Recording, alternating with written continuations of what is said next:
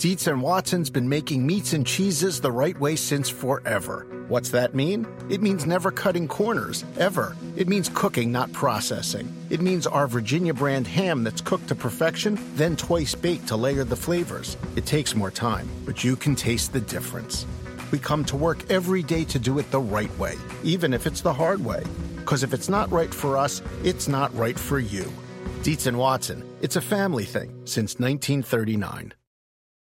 This is the story of the one. As head of maintenance at a concert hall, he knows the show must always go on. That's why he works behind the scenes, ensuring every light is working, the HVAC is humming, and his facility shines. With Grainger's supplies and solutions for every challenge he faces, plus 24 7 customer support, his venue never misses a beat. Call quickgranger.com or just stop by. Granger, for the ones who get it done. This episode is brought to you by Progressive. Most of you aren't just listening right now, you're multitasking. But what if you could also be saving money by switching to Progressive? Drivers who save by switching save nearly $750 on average, and auto customers qualify for an average of seven discounts. So multitask right now. Get your quote now at progressive.com. Progressive Casualty Insurance Company and affiliates national average 12 month savings of $744 by new customers surveyed who saved with Progressive between June 2022 and May 2023. Potential savings will vary, discounts not available in all states and situations.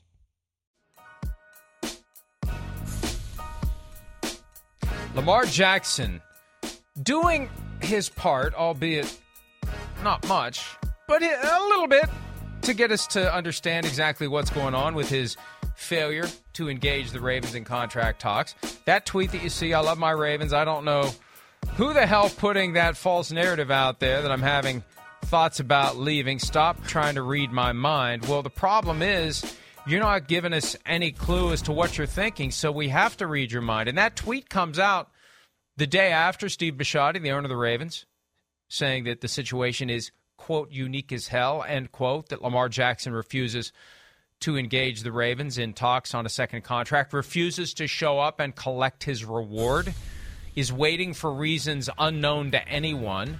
And one of the theories is he just wants out. Why would you not engage the team in negotiations on the contract you have earned if you want to stay there for the rest of your career? We're trying to interpret what's happening. So it's a false narrative only because there's a vacuum.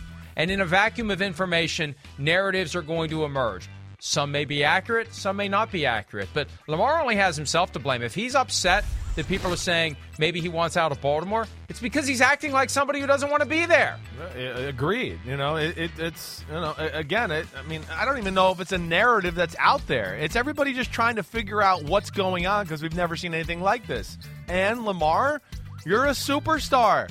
I mean, you're one of the best players in football. So when things go down like this, people speculate. It's weird. It's rare. Your own team is saying it's weird.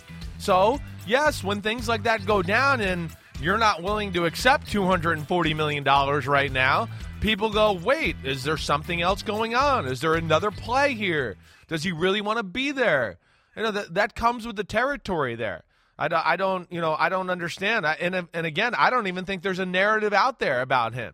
It's just been questions asked about what kind of play he's making. I don't think anybody out there has been like, well, maybe he doesn't like the Ravens. No, definitely not. That's not it. It's just everybody is, is there another play here? Because it's so odd. And when you're, you know, arguably one of the best players in the game and a guy that's exciting to watch, uh, and, and we hear the stories about the team can't even get you to engage in conversations about it, of course people are going to speculate. So it's not narrative, it's speculation. And it's because you're a star and a great player. So don't take it like it's, you know, such a negative thing. You know, like you said, he's got himself to blame here, and we just are all kind of wondering what the hell is going on. I've been trying to figure out and get some information about what's really going on here. And the only narrative about him leaving Baltimore that I had seen is the suggestion that his refusal to engage is part of a seven year plan to leave after five years of rookie contract, two years of franchise tag. I was doing the math yesterday on PFTPM. It's like a $60 million third tag, at least, if it gets to that point. So the Ravens wouldn't do it. He becomes a free agent. He goes wherever he wants if that's what he's trying to do. But he hasn't shed any light on that. I don't know. Maybe he only wants to get his contract as somebody who walks to the open market and has the Ravens bidding along with everyone else. But again, just let people know if you don't want folks to speculate and create narratives that may be false, give people an inkling of what it is that you are doing because what you are doing is indeed, as Steve Bisciotti said, unique as hell. It's unprecedented. When the team is ready, the Brinks truck has been backed up, the back door is swung open, and there are bags of gold bullion sitting on the back of the truck waiting for you to take them. They're just waiting and you and you won't you won't uh, go up right. and say how many bags you want. Right. I, I it is astounding to me, especially when we're talking about a quarterback who plays the position with a physicality that no one else currently does, and he's putting himself in a much greater position to get injured than any other quarterback in the NFL. Yeah, I, I don't get it either, Mike. I don't get it. it. And you know, I mean, there was a time where I thought, like, uh, there's there's logic here, there's something, but I, I I don't know. There's just too much, you know, evidence out there and and and conversation of people never being able to get in contact with Lamar Jackson. You know, never being able to get things done or lined up through Lamar Jackson. So this seems like it's status quo. It's just amazing that we're going, away. you can't get. They're trying to give you, like you said, the Brinks truck, two hundred and fifty million dollars, and we still can't get in contact with you. So uh, uh, we're all going to speculate until he gives us a clue of where his mind's at, what he's thinking, what's the approach here. Uh, as far as his contract situation, it's part of the game, and you know, it's it's it's yeah, it's one of those things I don't understand about stars or or star players or stars in general. Anyways, it's like you know, I want attention, I want attention, and then they do something that gathers attention, and they're like, "Well, why are you guys saying this? Why are you giving me attention about this? What do you mean? What are you talking about? Of course we are. You're Lamar Jackson. You know that." Hey, everybody, look at me. What the hell are you looking at? And that Yeah. was the original J.J. Watt criticism that I had years ago that they want attention on their own terms. And he has built, whether he intended to or not, a mystery. And people are going to try to solve the mystery. And the best I can discern right now is that he's not going to engage the team at all this year. He's not going to engage them until at the earliest after the coming season, at the earliest. And my fears about why he doesn't have an agent, I think my fears are accurate. Penny wise and pound foolish. Doesn't want to pay a percentage to an agent. So he's going to take 100% of a much smaller pie or no pie at all if he gets injured, the kind of injury that dramatically affects his ability to play the way that he plays, instead of taking 97, 98, or 99% of a big ass pie. And that that is the kind of thing that someone needs to sit him down and explain it to him in no uncertain terms. Whoever is advising him, whoever's putting these ideas in his head, and there are players out there who who you know have have gravitated away from agents because they just don't want to pay the agent fee. They don't want to. You know, they get a bill. It's not it's not removed from their paycheck. Right. If it was removed from their paycheck, this is the tax dynamic. When I used to be an employee of a law firm, I'd get my check and then the taxes would come out of it and you just don't think anything of it. Right. Then when I had my own place Yeah. and I had to pay taxes every quarter. right? You got to every quarter. Yeah. April 15, June 15, September 15, January 15. I dread those days, even now, because through PFT, I'm I'm still the owner. I still got to pay quarterly taxes. It sucks. You don't want to pay that money. It's so much easier if you've never had it. And I think that dynamic comes into play with the agent fees. I they should just you're take the agent fees out of the checks because you've got to write that check every year. So if you're making 40 million and you're paying 3%, 1.2 million? You got to write to your agent every year? That's a hard check to write folks. Yeah, it is. that's a hard check to write. And you're not thinking then well you know i wouldn't have gotten 40 million without this agent. I would have gotten 35 million. So the 5 million would already be gone but i never would have known it. I never would have had it. I never would have had to pay it. I don't want to pay it. I don't want to pay that 1.2 million. It may be that i'm i'm i've heard that it is that simple yeah. he just doesn't want to pay the agents It, it goes on in the NFL. There, I mean, I you know I had a had a, a few players. I feel like in every team I was on that you know had a you know that that issue with I don't know if I really want an agent. Should I just do it myself? Can I find an agent to do it for one percent? You know, and even that within that, you know, players, into my opinion, and just knowing the business on both sides a little bit and all that. When when players do do that to an agent too, and it's one percent or one, the agent doesn't work as hard for you either. They don't. They don't. You know. I think a lot of teams would tell you in the NFL that that agent that does things for 1% or 1.5%, there's little details that get lost in that from him losing that other 1.5% when they do contracts. There is. There's great benefit to your point uh, for the for the agent. There really is. They know this is their this is what they do. Like we said yesterday or whatever it was the day before. You know, Lamar, you play quarterback, you're not an agent. You know, the agent, he's an agent, he doesn't play quarterback. There's a reason for that. And you know that's where I'm always a believer in. Let's listen to the people who know what they're talking about, and you know have real knowledge on the the situation, handle a situation. It was always a fascinating story. It was made more intriguing this week with the comments from that Bisciotti. Yeah, and right. and you throw the Deshaun Watson contract on top of it. Bisciotti's comments about that. And yeah, we, we said last year, take in the Josh Allen contract and say, give me this. Now take in the Deshaun Watson contract and say, give me this and see what they say. Do something. But what he's determined to do is have his best season ever and maybe engage the Ravens after that. He's looking at about 32, 33, 34 million under the franchise tag next year, depending upon how high the cap goes, because the tag now is driven primarily by cap growth, not whatever the average of the five highest paid quarterbacks was in the prior year. They got away from that 10 years ago. It's a percentage of the cap on a five year rolling average, and that percentage gets applied to the new cap. So, you know, if the cap goes up 15 20% it goes up 15 20% over the 29 million that it was this year and it lands around 34 35 million. That's still well below market value. That's Yeah. what's weird about the quarterback franchise tag. It's well below the top of the market. So maybe the ravens are fine with that. That's the thing. At the end of the day i mean the ravens would love to have certainty. At the end of the day this helps them. They are able to keep lamar jackson at a bargain rate 24 million this year for Lamar Jackson? Hell yes. Yeah, 34 sign me million up. next year for Lamar Jackson? Right. Hell yes. It'll be 40 million the year after that, 20% increase over his franchise. Hell yes.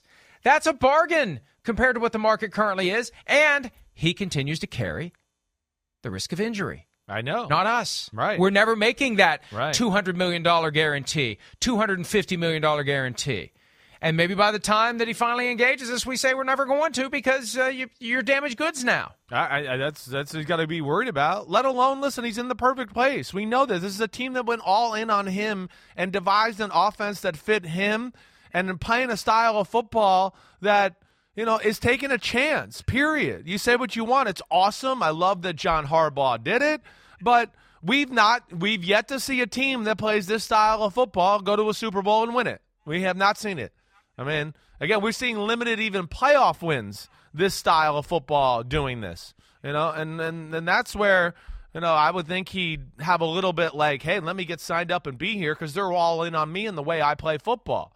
You know, so that's where I I'm, I'm a little surprised by that too. You know, I, I am I because it's it's set up for him and they've set it up for him and they do everything for him. They speak highly for of him, and uh, that's where I just don't understand the the whole situation. I'm going to peel the curtain back just a little bit and tell you about last night because Peter King had the story of Bruce Arians stepping down. Yeah. And it debuted on my platform, PFT. And I've been very grateful to have Peter's column on PFT for the past three or four years. So this was a, a, a deviation from the normal Monday morning thing. So there was some communications about what was going on. And when I first caught wind of the fact that Peter had a big story that was posting that night, my first thought was Lamar Jackson's getting traded. That was my first thought. I didn't even think of Arians. I thought with all this stuff boiling with Lamar Jackson, Yeah. somebody said "f them picks" and swooped in and did a trade for Lamar Jackson. That was my that was where my brain That's what your brain went. Yeah, I was Yeah. thinking it was Sean Payton to the Dallas Cowboys or something like that. That's what I was. Yeah. I was thinking of that, uh, but uh, I I know. I mean, it's, this is. Um, this is the one of the weirdest situations I've ever seen with a franchise quarterback. I mean, it, it's not one that you feel like's going to really affect their team a whole lot. He doesn't seem concerned enough to where it's going to affect his play on the field. The organization's a little handcuffed with what they can do with the future, but like you said, they're probably still going, well, all right, fine. I mean, yeah, you must get franchised next year. Sure. All right, whatever. There's a lot of positives for them in that aspect, too. And they're not paying that big chunk yet. Uh, but but at some point, too, I mean, does it affect, like, does it start to affect? Do they pay big money to somebody here or or do something that way and then go, wait, you know, we wanted to give you the new contract this year, but we've kind of gotten to a spot here where now we got to wait till next year. We can't pay you right now. I got to wait till after the season. I, I just, there's so many factors here that make you scratch your head and question the whole thing. That that gets back to the point from yesterday when Steve Bisciotti suggested that Lamar Jackson wants to win a Super Bowl and then get his reward. He doesn't realize that not getting your contract and not helping with salary cap management – makes it harder to to win a Super Bowl. But but if he is going to go year to year, 24, 34 and 40, that's better for the Ravens over the next 3 years than what they would pay if he had a long-term contract. The cap numbers may be higher, and that then really that's the problem. The cap numbers probably are higher because with these franchise quarterback contracts, you push those dollars into future years. So it's it's uh is there it's a unprecedented situation. Was the there NFL. really a narrative though? That's where I wanted. Like, was there really a narrative? Like uh, when he said that, I wanted to be like, ah. Uh, well, I don't know if there was really a narrative. Yeah. I I know that I saw others suggest that this is a genius move by him because all he has to do is put in his seven years and then he can leave. And I've said this is either strategic that he is trying to get out eventually, or it's just horribly misguided. That this is either a plan that he's hoping to execute. Yeah or he just he just doesn't have a plan. Yeah, we're we're the and only one. I'd like to think he has one. a plan. I know, I know, but you're the only one that's gone down this road of this conversation for oh, for the most maybe part. He's talking about me. Maybe I, maybe I'm the one that I he feel wants to like shut he the hell is. up. I, I well, I know. I feel like he. When I saw this quote, I want to be like, wait, I. I didn't really see anybody even bring this up other than Mike Florio, and then of course I talked about it with you. But again, that you weren't setting forth a narrative. We were just going, trying to piece things together because, like you said a minute ago, it's one of the weirdest, most remarkable situations we've ever seen surrounding a, a franchise quarterback. And there is a team literally sitting there with a box of cash going, please take it. Please. It's hundreds of millions of dollars. And there's a quarterback that's like, what are you calling? Is the phone ringing? Huh? I don't even know. What? Oh, there's money. I don't know. I'm just going to keep playing football. It, it's, it's crazy. My guess is that the narrative that he noticed came from doing this on his mentions and seeing people saying, "What's going on, Lamar? Do you want out of Baltimore?" And with the the comments from Bisciotti, I think that probably caused an uptick in people being yeah, concerned. Right. Like Lamar, what are you leaving? What's going on here? I I would I would guess that that's how he became aware of this narrative that he says is false, and that's fine. At least we now have some understanding, assuming he's telling the truth. Yeah, we have some understanding of what he's doing. We still don't fully understand what he's up to or how it's going to play out. Now he is he is one in a string of quarterbacks who ended up taking the league by storm in their second NFL seasons, which is good news for the 49ers because Trey Lance, we think or we thought was going to be on the field in his second season, making take maybe taking the NFL by storm. Jed York, the owner of the 49ers this week at the league meetings, talked about the situation in San Francisco with Jimmy Garoppolo still there, Trey Lance getting started, and he made an interesting comparison. Let's hear directly from Jed York. You know, I mean, if, if Steve Young can sit on a bench for four seasons, like Steve Young's a Hall of Famer. You know, and if he's willing to do it and he has the competitive drive to do it, why can't somebody else? I, I think those two drove each other in the late 80s and early 90s to be the best that they could possibly be. And if, if that's the situation that we have and that's what's created, like, I'm sign me up for that problem any day. Yeah, yeah. Uh, look, why can't someone else sit for four years? Because the world has changed in the NFL. You can't sit a first round pick for four years. You just can't. You don't give up in all three first round picks and a third round pick for a guy that's going to have his ass on the bench for four years. That's lunacy in today's NFL. Yeah, that, it was different back pre free agency. Right. You ended up. You ended up getting Steve Young on the roster. You still had Joe Montana. Yeah, sorry, Steve. But what else are you going to do? We got your contract. We got your rights. You have no way out. Right. In today's NFL, it's different. It is. In today's NFL, guys who want out just say, I want out, and hey, teams are accommodating them. Yeah, This is not 1991 anymore. No, exactly. I mean, it's just not the same, you know. And uh, when they made the trade for Steve Young, what in '87, you know, somewhere in there, right around that time, uh, from the Tampa Bay Buccaneers, the league is you can't even compare the league to then and now. The 49ers were the New York Yankees at that time. There was no salary cap in football. They spent more money than everybody, and they were the uh, hell way. We got a backup quarterback making a million on the bench. So what? They didn't care. It didn't matter. It had no, no effect on their football team. Let alone, you know, Steve Young was, you know, yeah, this guy that's talented, BYU, Tampa, USFL, but there's issues too.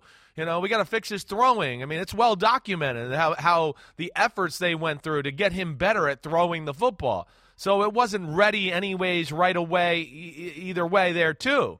It was looked at as a project. And I know Lance has looked at it a project, but not like to this. It's the number three pick of the draft. You don't like, hey, it's a project. We think he'll be our quarterback about a half a decade from now. That's how much we believe in him. It's insane. Assets are more valuable now. So, I, I mean, I understand what Jed York's trying to say there. I get that. He said, "Hey, two guys. All right, these we had two guys once. It it can work. The handing of the baton and the organization never loses a you know a step. Okay, I, I get that, but." You know, this is a little different in the fact, like you said, assets, the money being thrown out there, the money being wasted on it. You know, the the yes, the egos involved in this, and just maybe not wanting to look bad for giving Jimmy G away for not what they wanted to expect. There's so many things that play into this, and it's just not the same situation like you said in the late '80s. It's not, and and assets are more valuable now in the NFL than ever before because of free agency and the salary cap and all that. And they gave away a ton of assets to get this guy where we're saying he could be sitting on the bench for a few years. That that doesn't make sense. April 24, 1987, the 49ers acquire Steve Young from the Buccaneers for a second round and fourth round pick. He had four years left on his contract at the time. He was signed through 1990. And the bottom line is when his contract expired after the 1990 season, he had no path to the market. His choices after 1990 assuming he didn't get an extension before then, and I, I don't have in front of me when and if he signed his next contract, but he wouldn't have been able to leave. He showed up with four years committed to the 49ers, and unless they would have left him unprotected under the old Plan B free agency, if anyone remembers that, that was the middle ground between Yeah. no free agency at all and kind of free agency. There would be a number of contracts that could be protected every year. There were a group of guys who were available to be signed by other teams. And that was the first time the NFL dipped its toe in the free agency water. It was Plan B free agency. That would have been his only path out before the CBA of 93. So he couldn't leave after four years. They were able to squat on him as long as they wanted to. So it's entirely different. They can't let this go for four years. Are you? I, I don't know whether Jed York was just kind of loosely using his words or what, but you're not going to. I mean, you've only got Jimmy Garoppolo under contract for one more year. Surely you're not going to keep him for three more years. No, I, listen, I think this is just this ongoing PR propaganda uh, selling point from the 49ers of trying to get more in trade value from Jimmy Garoppolo. I, I think at the Or of the- anything. or anything, Not right. more, yeah, anything. I, that's where we're at. I think we kind of, you know, we've unpacked this a lot during the week. That's that's what they're trying to do here. They are. I mean, Kyle Shanahan. They already told us. I mean, he, Shanahan told us on the Tuesday press conference the plan was to trade Jimmy G and start Trey Lance. I mean, they told us. I don't know if he meant to say that or not, but that's literally what came out of his mouth. And wait, now they can't trade him, and what? And now they're trying to, you know, oh well, we might keep him because oh wait, he's got a shoulder injury, and that makes it harder. But we might keep him. Oh, so you better have to trade us, you know, something important to give him away now because we might we might just stay here and make this a Steve Young, Joe Montana thing, and just kind of ride this out. We got two good quarterbacks. It's a good problem to have. Uh, that that's what they're doing. That's certainly what it seems only- like to me.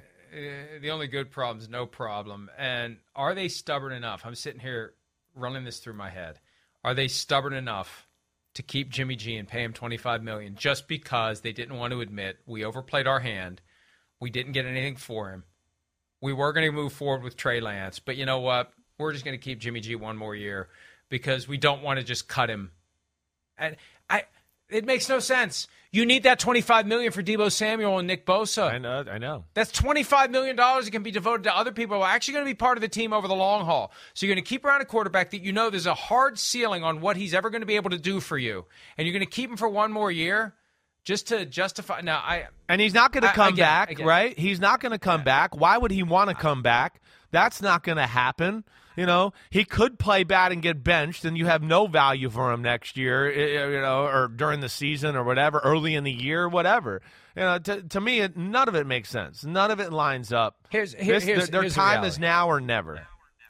Here's the reality: when you go through life acting like you're the smartest guy in the room, you eventually realize you're the dumbest.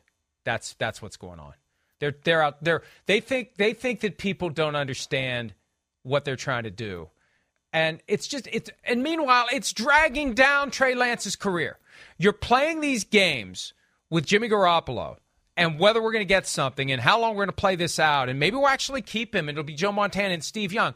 You act like everybody else is stupid, 49ers. You act like we're all stupid and we don't see through what you're doing. Meanwhile, you got a young quarterback that you should be focused on getting the most out of him. You gave up three first round picks and a third round pick for this guy, and he's left to wonder what in the hell's going on. I thought I was the guy. Instead, they're keeping the guy everybody loves because they can't get a third round pick for him or whatever it is they want. I mean, God, talk about penny wise and pound foolish. Yeah, um, ag- agreed. Uh, There's there's no doubt, and yeah, I would think the play would be, let's start the Trey Lance era and give him the confidence and really start grooming him and getting the locker room behind him. Hey, the guys in the locker room too, they're they're sitting there going, what? We might. We, why did we? They're going to start questioning it too. Why did we trade three first round picks for a guy that's going to play three years later? What the hell is that doing for us right now?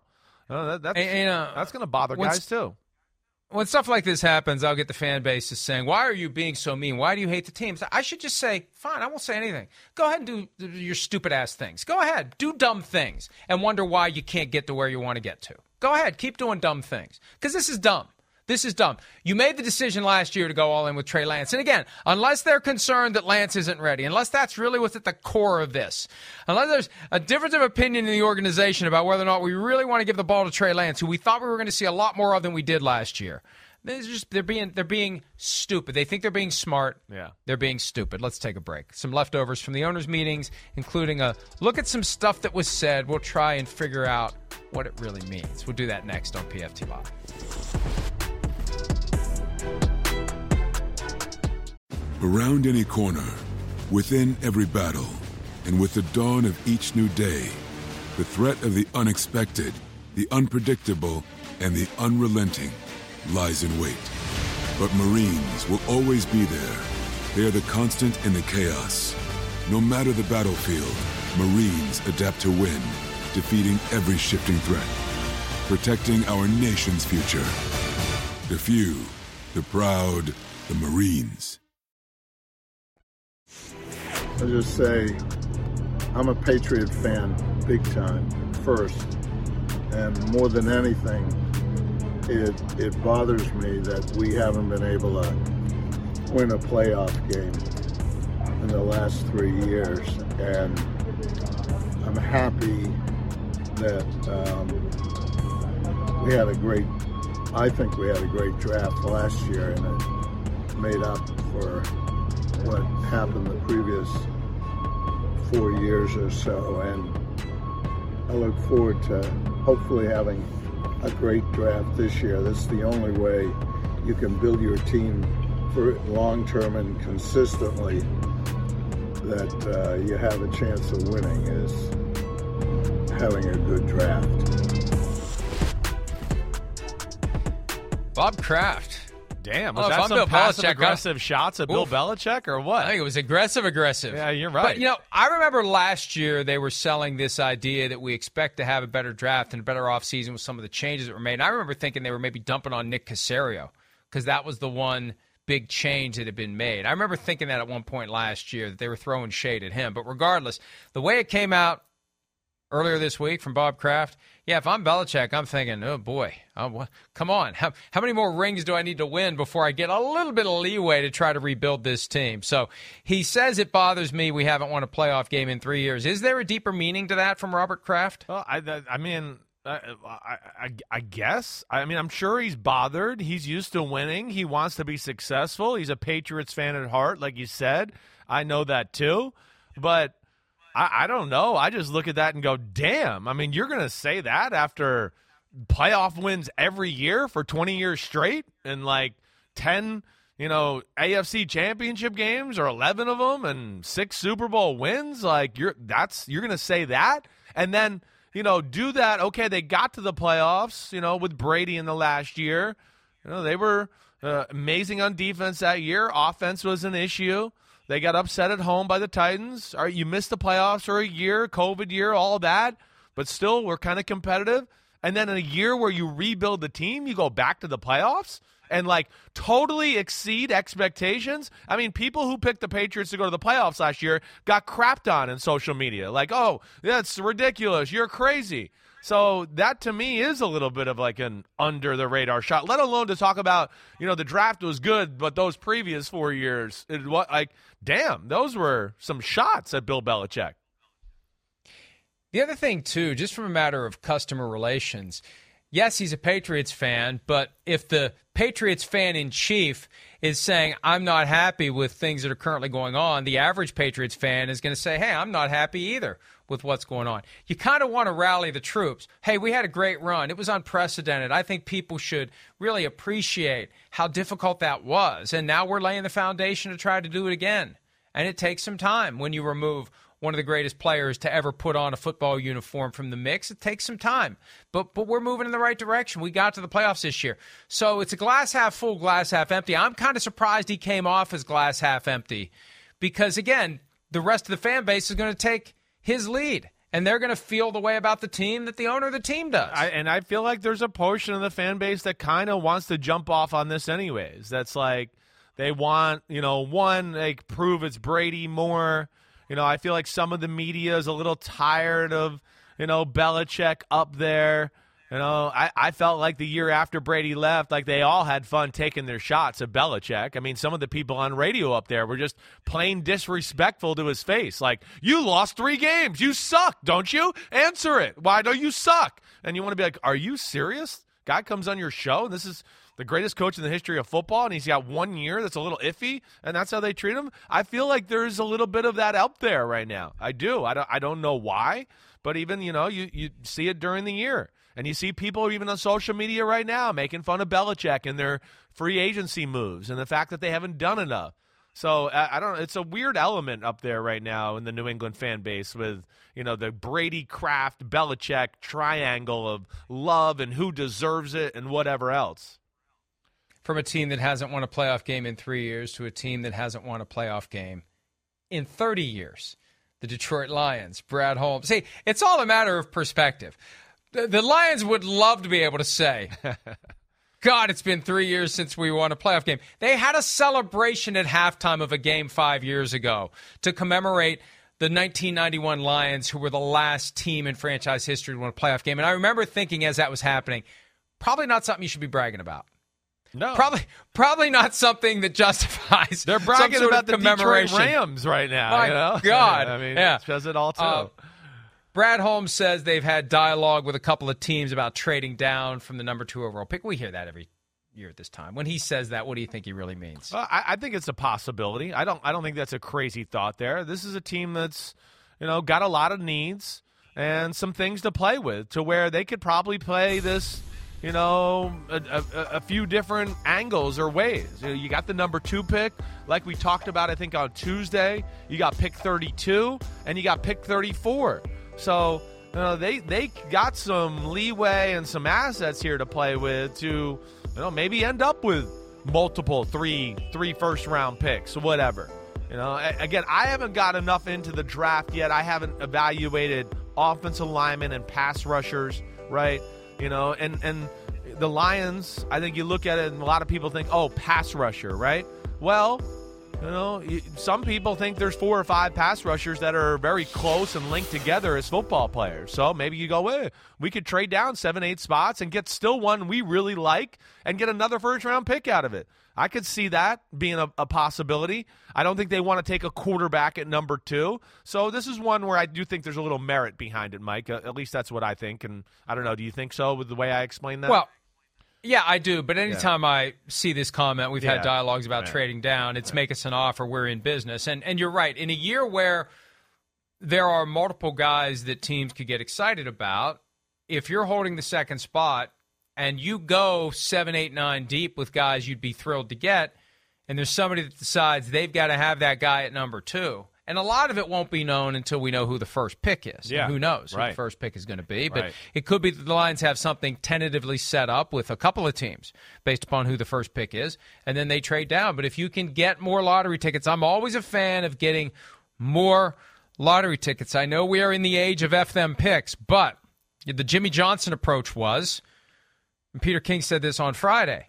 It's not about hitting on all your draft picks. It's about having so many draft picks that you inevitably will hit on enough of them. Even right. if your batting average is horrible, if you have so many picks, you're going to find some great players. Eventually, you're going to trip over somebody who comes in and makes a difference for your team. And so I'm a big proponent. If you could slide from two to five, six, seven, eight, wherever, and pick up some more opportunities to get guys later, and you're just as happy with that guy you get lower in the round that you would get at number two. Do it if you can. Yeah. There's always teams looking to trade down. It's hard to find the team that's looking to trade up. But all it takes is that one team that secretly has fallen in love with a guy that decides it must have, and it's willing to say F them picks. I want to go get that guy that I must have. Because you never trade up for better position in the draft. You're trading up because there is a player, player. you want to get. No doubt. And that's that's the key to remember as we get closer to the draft. All right, Andy Reid says there's no rift between Tyreek and myself. That's what he says. What does he mean? Uh, I, I feel like a lot of people just from the get go have thought like because they parted ways that there must have been you know, a disagreement here. I don't know, Mike. I mean, am I silly? I don't know any inside knowledge of the situation, but of course, you know, like you pay attention to everything. Uh, uh, from everything I've seen, read, feel about the situation, it just seems like, hey, it was they had two different ballparks of what they expected in the money. And when that was, they realized there was a gap there that was not going to be filled. I, I, I, think it was a pro- professional break- breakup. I, I take him at his word there. I don't think there's a rift. Do you? Well, I.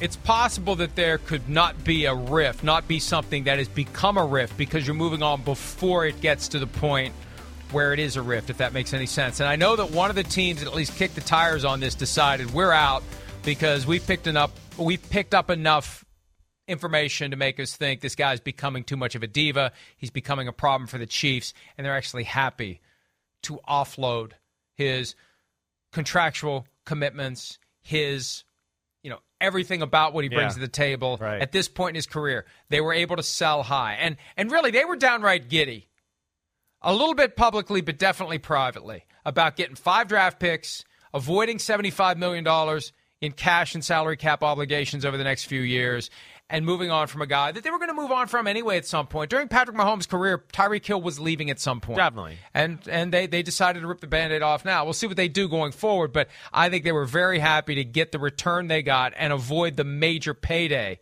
that they've avoided that Miami now will commit to Tyreek Hill. Yeah. So maybe there was no rift, but maybe the rift was coming, and the key was end it before the rift emerges. Yeah, maybe, maybe. I mean, um, I, I, I don't know there either way. Uh, but but with with that, uh, how could Kansas City not be happy with what they got there? You know, like you said, I mean, I think Tyreek Hill in Kansas City, at least making big money, was only going to be a real thing for another two, three years at the very most. Uh, that, and and yeah, I think that probably the marriage would have ended by that time, anyways. This is a team that you know we talk about. Yeah, it's a roll of the dice with the draft, but a team that's got a pretty good track record when it comes to drafting guys. I mean, I, I think that's pretty real too. When you look at Veach and Andy Reid, they got an ability to evaluate young talent and then develop it and kind of keep it in their program. They they they're proven in that department. So this is one team when you go five picks, yeah, roll of the dice, but they got a track record where I'd go, this one's a little bit more of a calculated, you know, you might get the numbers come up that you want on the dice with, with this group and Veach and Andy Reid. One last one very quickly. Arthur Blank, the owner of the Falcons, claimed that his team had a 75 minute phone call with Deshaun Watson, and that was it. Now, that's not my understanding. My understanding is they met with him in person in Atlanta. He went home to Atlanta and they met with him, and ownership was involved. So what he's saying is, we you know we're kind of downplaying this. I mean, I, I and I, I, I that that's a stunner. I don't even know what to say. I they were in it. It was down to them and the Saints. Why are you trying to back off from it now? This is just odd to me. Yeah, I, I don't know what what that means. Like, what? Why? What is the reason to back off of it? What? what like, yeah, that's where I don't understand it either. I mean, what, if in person is you know more egregious than talking on the phone for seventy five minutes, I, I I don't I don't understand it either. I can't even really make sense of that. I, you know, I, I would led to believe that it was an in-person meeting too, but I don't know that for sure. So, you know, maybe Arthur Blank's telling the truth here, or trying to put the toothpaste back in the bottle for some reason that I don't know what that reason would be other than to like what not look bad in the fan base, the the ones that might have not been happy about the flirtation with Deshaun Watson. Remember when this was all happening a couple of weeks ago, I thought that as teams dropped off, we would hear some of them take this righteous tone of, well, you know, we did our homework and we decided we we had some misgivings. That hasn't happened. This is the closest thing to that kind of a vibe.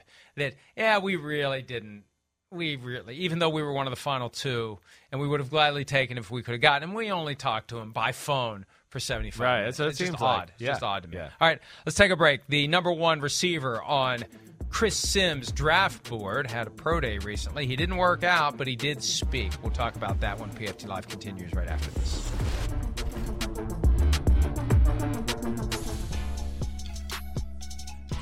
There are the Chris Sims receiver rankings for the 2022 draft. At number one, Jameson Williams from Alabama. Recovering from ACL surgery, he said at the Pro Day workout this week he is shooting for being ready by training camp. It's a big risk to take, but you know, th- this whole ACL thing, Yeah. It's it's changing, right? Yes, guys are getting signed to contracts. Chris Godwin gets three years, sixty million, less than two months. Right. Well, roughly two months removed from ACL surgery, so uh, you know a lot of faith that he's going to come back and he's going to be perfectly fine, Chris. Yeah, I, I think you know the the feeling in the NFL circles is, is not far off from what you're saying there. I mean, just the, the the the science behind the surgery, the rehabilitation, it's all just gone up, you know, to such a degree where I don't think people are necessarily concerned with ACLs anymore. You know, not to the fact to where like back in the old days, ACL, oh my gosh, he might never be the same. Now it's like, wait, he'll be the same you know, 12, 14 months from now for sure, and maybe could be the same seven or eight months from now if it's some, you know, really guy that can recover quick. But this is, he's a special football player. He really is. He's not far off from DeVonta Smith and what he was at Alabama two years ago. Now, their team was a little bit different. You know, they weren't quite as talented this year, but the guy has superstar traits. Mike can fly, you know, skinnier guy at 180, 81 pounds, but that's bigger than DeVonta Smith, but can run by you, can catch slants, break somebody's ankles, stiff arm somebody, plays really like strong and tough for a guy that, again, is not like the thickest, biggest frame in the world, and a guy that you know, even with this ACL, Mike, I think the talent on the field to where teams, I, I, I still don't think he's going to fall far because I think teams are going to look at it and go, all right, so what? He he might not be able to help us early in the year, but halfway through the year we can get this guy back and get some good work with him, and then we have a chance to have a superstar receiver after that. I don't think his draft value is going to be hurt too badly by this. And if it is, man, will the Chiefs and Packers be happy. They're going to go, oh my gosh, we might get Jameson Williams sitting here at the end of the first round. So he'll be okay either way. That's going to be the challenge for the teams that clearly need receivers. Do they even consider moving up? Or do they say there's plenty of great receivers? It We're is. not going to get so Right. caught up in one name mm-hmm. that we mortgage our current and future draft stock just just to get a guy that we've decided would would really be the answer. But but that's the thing with so many great receivers, there's still guys who stink. All due respect, there's still guys who come out that aren't as good as others, and one of these teams may end up with one of those guys when they're really counting on someone to make a splash right away. Let's take a break. When we return, we'll do a draft, the biggest ramifications of the sudden and unexpected, unless it wasn't, news that Bruce Arians is out as the head coach of the Buccaneers. The idea that I'm going to play out seven years with the Ravens and then become, bless you, a free agent of NFL media. And it's the usual suspects, God bless you. It's the usual suspects every year. And excuse me, in order to be, bless you again, And really make a move. I'm, Good. Excuse me. Bless you. Thank you very much. Hey, well Uh, done. Excuse me, everybody.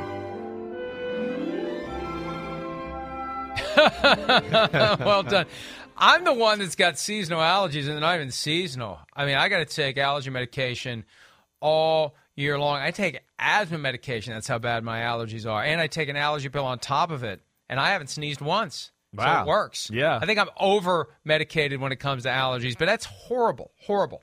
And uh, yeah, this is the time of year. Ragweed, Pollen. pollen, all Ugh. that crap. Yeah. For me, it's always the worst Memorial Day weekend and Labor Day weekend. Those are the two weeks of the year that I, the two times of the year that I really feel it overpowering my medication. But anyway, Yeah, I hear Uh, you. God bless you in Memorial in Day. event that you I'm with you there. That can be where you know the eyes get itchy, the throat's a little scratchy and itchy. Like I, the pollen can bother me definitely to where Does your does your medication work? Does your separate medication? Oh, that medication, And, uh, that thing is a ma- it's form, that magical. work? That, thing works. That stuff works against everything. It works against everything. All right. It is a, it's a magical plant.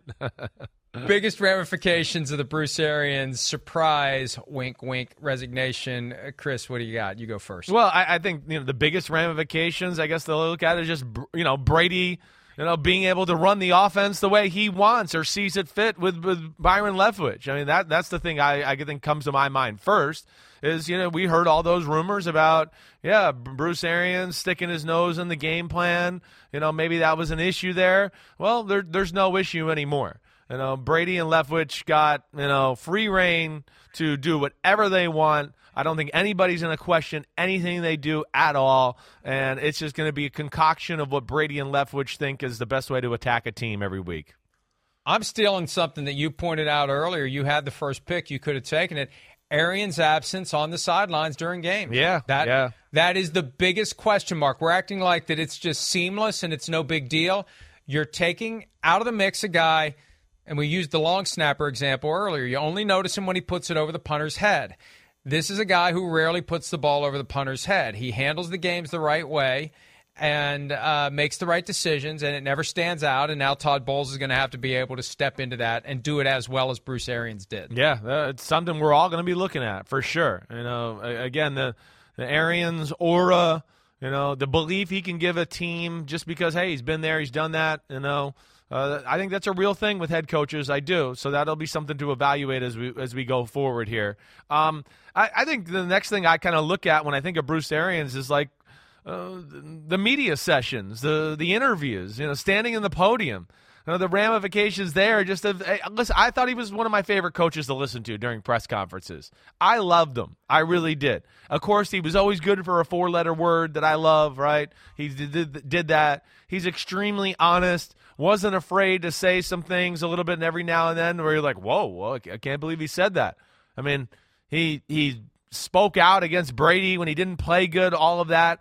Uh, I I'll miss. Hey, there goes Mike. He's gone again. We're allergic to him. The whole network is allergic to him.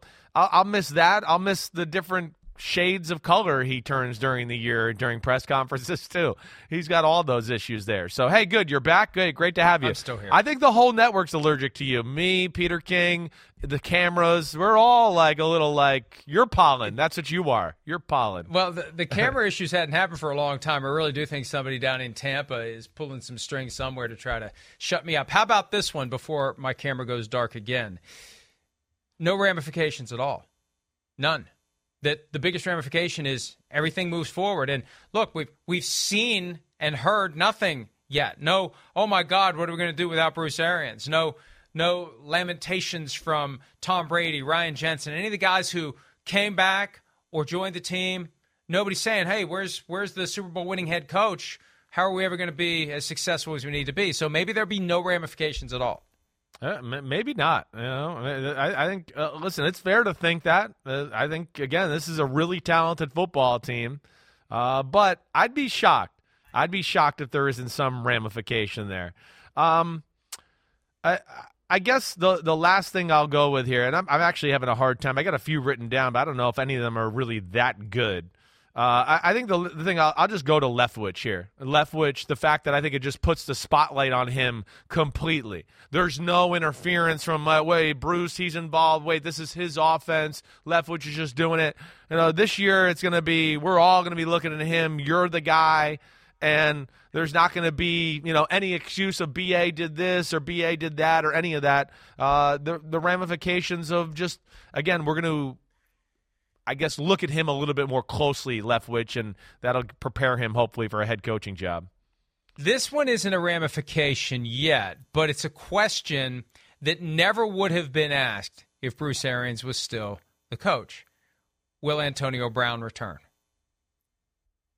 It's a question you can ask now because it was clear Arians was the one that wanted him the hell out of there. And maybe his exit fractured things with Tom Brady in a way that could not be repaired, but the guy can still play. And I know they've they've added Russell Gage and they have Chris Godwin and they have Mike Evans, so maybe it's not even an issue from a football standpoint, but you don't even ask the question if Arians is there. Arians is gone, and you at least say, I don't know, maybe, but will he? I don't know. It's a conversation to have that never would have been had under Arians. Let's take a break. We'll wrap up this Thursday edition of PFT Live right after this. Oh, there's oh, there's Ndamukong Suh could be back. There's a ramification. I like that. Still feels one man light on talent, so maybe Suh will be back as well. Now we'll take a break. More PFT Live right after this.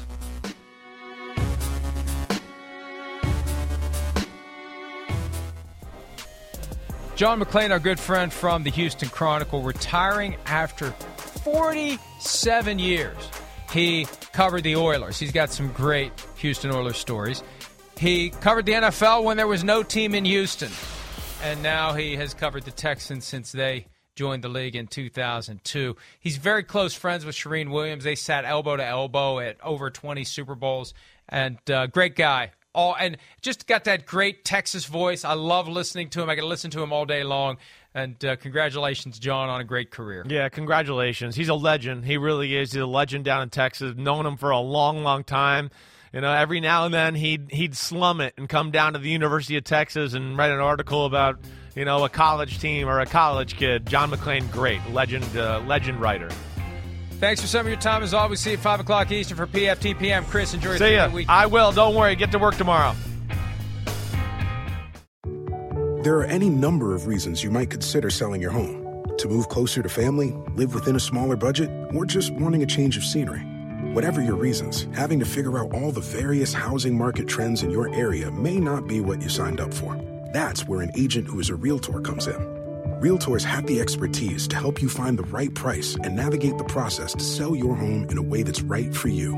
That's who we are. Realtors are members of the National Association of Realtors.